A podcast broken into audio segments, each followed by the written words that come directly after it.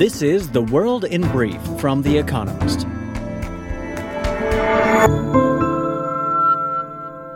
Our top stories. Germany's Chancellor Olaf Scholz urged Russia's President Vladimir Putin to withdraw troops from Ukraine and fully implement a UN backed deal to export grain from Ukraine and Russia. The pair spoke by telephone for 90 minutes. The direction of the war has turned in recent days. A Ukrainian lawmaker said that at least 150,000 Ukrainians in more than 300 towns had been liberated from Russian occupation.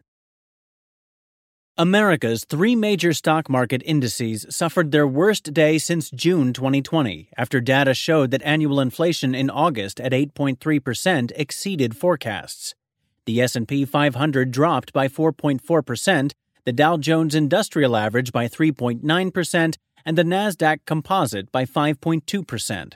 Core prices, excluding food and energy, increased by 0.6% in August from July, twice the expected rate. That will keep pressure on the Federal Reserve as it weighs an interest rate increase at its meeting next week. Twitter shareholders voted to approve Elon Musk's acquisition of the social media firm for $44 billion. Twitter and Mr. Musk are suing each other over his attempt to renege on the purchase agreement. Next month, they will test their competing claims in a Delaware court. Shortly before the vote, Peter Zatko, Twitter's former security chief, testified before Congress about the firm's lax privacy standards. American intelligence agencies accused Russia of having spent at least $300 million trying to influence politicians in more than two dozen countries since 2014. If foreign parties and candidates, quote, accept Russian money secretly, we can and we will expose it, said an intelligence official. The Russian ambassador to one unnamed Asian country, added the official, allegedly gave millions of dollars in cash to a presidential candidate there. Emmanuel Macron, France's president, said he would launch a series of debates across the country and convene a group of citizens to explore legalizing assisted dying. French law permits doctors to sedate terminally ill patients until death and withhold life saving treatments, but euthanasia is illegal. Findings will be presented in March 2023, perhaps followed by a parliamentary vote or referendum.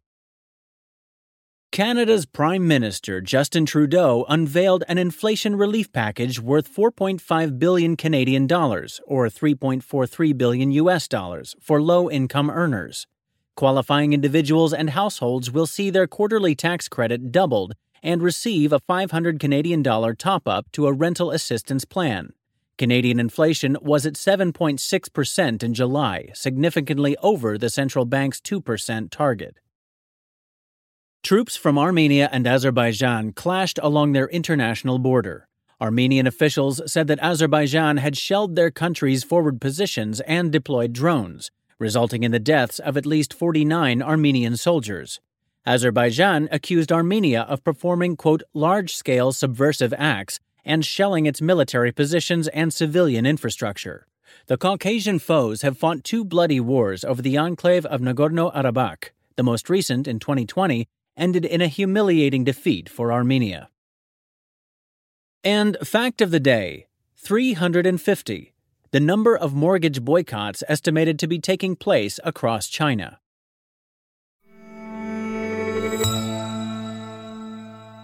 And now here's a deeper look at the day ahead. Xi Jinping's first post COVID trip. When President Xi Jinping arrives in Central Asia on Wednesday, it will have been 971 days since he has left China. A summit of the Shanghai Cooperation Organization in Uzbekistan on Thursday and Friday offers Mr. Xi an opportunity to support a fellow delegate. Russia's President Vladimir Putin. Mr. Xi's first stop, though, is expected to be Kazakhstan. China has invested heavily in the country, which sends back oil and gas. It was from Kazakhstan that Mr. Xi in 2013 launched the Belt and Road Initiative, a global infrastructure binge. The country also borders China's Muslim majority Xinjiang province where more than 1 million Uyghurs have been thrown into re education camps. Kazakhstan's government has remained quiet on the matter. In October, Mr. Xi is expected to secure an unprecedented third term as chief at a Communist Party Congress. Traveling now looks like a sign of confidence. But he faces big challenges at home, not least over frustration with his zero COVID policy. For now, only diplomacy is returning to the pre pandemic normal. The return of the Detroit Motor Show. For the first time since the pandemic, the latest cars are being shown off in Motor City. Many of them will be electric.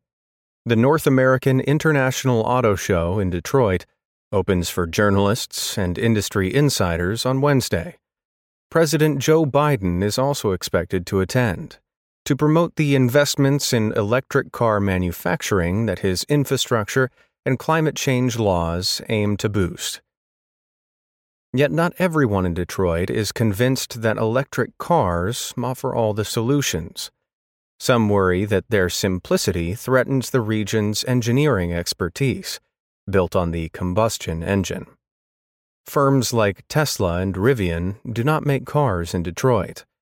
A wider worry is that EVs, which tend to be weightier than those which run on petrol, may bring fresh dangers to American roads. Road deaths are rising, and heavier vehicles are deadlier in crashes. Among the heaviest is the 4 ton Hummer EV, which is manufactured in Detroit.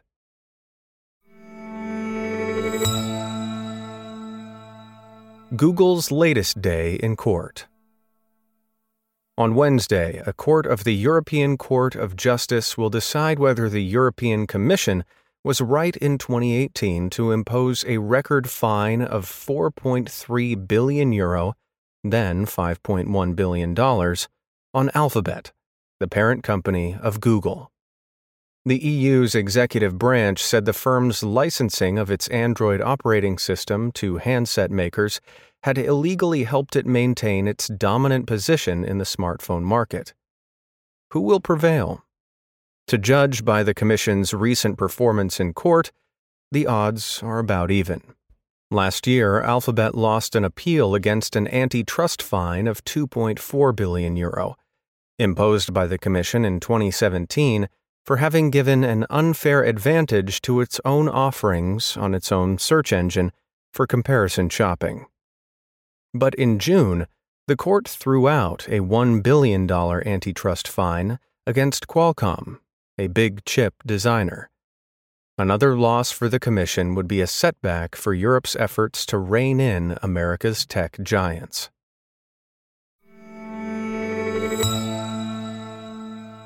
The State of the European Union How will Europe get through winter without the Russian gas it has previously relied on? Some sort of answer can be expected on Wednesday, when Ursula von der Leyen, the European Commission's president, delivers her annual State of the Union speech to the European Parliament in Strasbourg. Last week, the energy ministers of the EU's 27 member countries mulled capping the price of gas and slapping a windfall tax on some energy producers. Details are still sketchy. As head of the bloc's executive branch, Ms. von der Leyen has an opportunity to sway the debate ahead of another ministerial meeting on September 30th. The priority will be for Europe to present a united front, even as it faces recession. Brussels watchers will parse Ms. von der Leyen's language on everything from EU's budget deficit rules to further aid for Ukraine or even a joint fund of the sort that helped many countries recover from the pandemic. The Great Crypto Merge.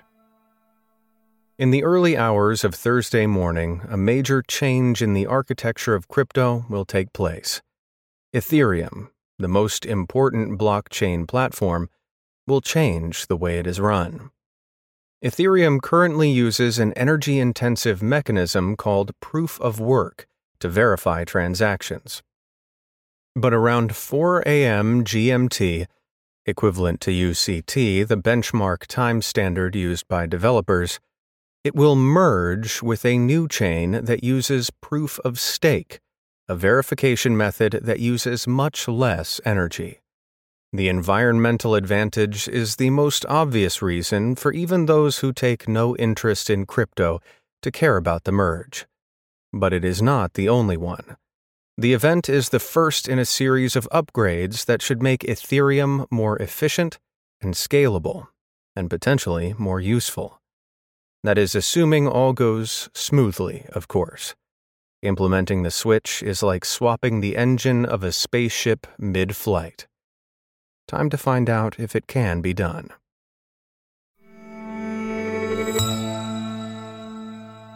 Daily Quiz Our baristas will serve you a new question each day this week. On Friday, your challenge is to give us all five answers and, as important, tell us the connecting theme. Email your responses and include mention of your home city and country by 1700 BST on Friday to quizespresso at economist.com. We'll pick randomly from those with the right answers and crown one winner per continent on Saturday. Wednesday. Which American basketball team won successive NBA championships in 1994 and 1995? Tuesday. Which rock duo originally released the single Seven Nation Army? Finally, here's the quote of the day from Mario Benedetti, who was born on this day in 1920. Perfection is a polished collection of errors. That's the world in brief from The Economist, available three times every day of the week. You can also hear interviews and analysis from our journalists, including our current affairs podcast, The Intelligence, on your podcast app. And subscribers to The Economist have access to each week's full edition in audio. Just download the Economist app to start listening.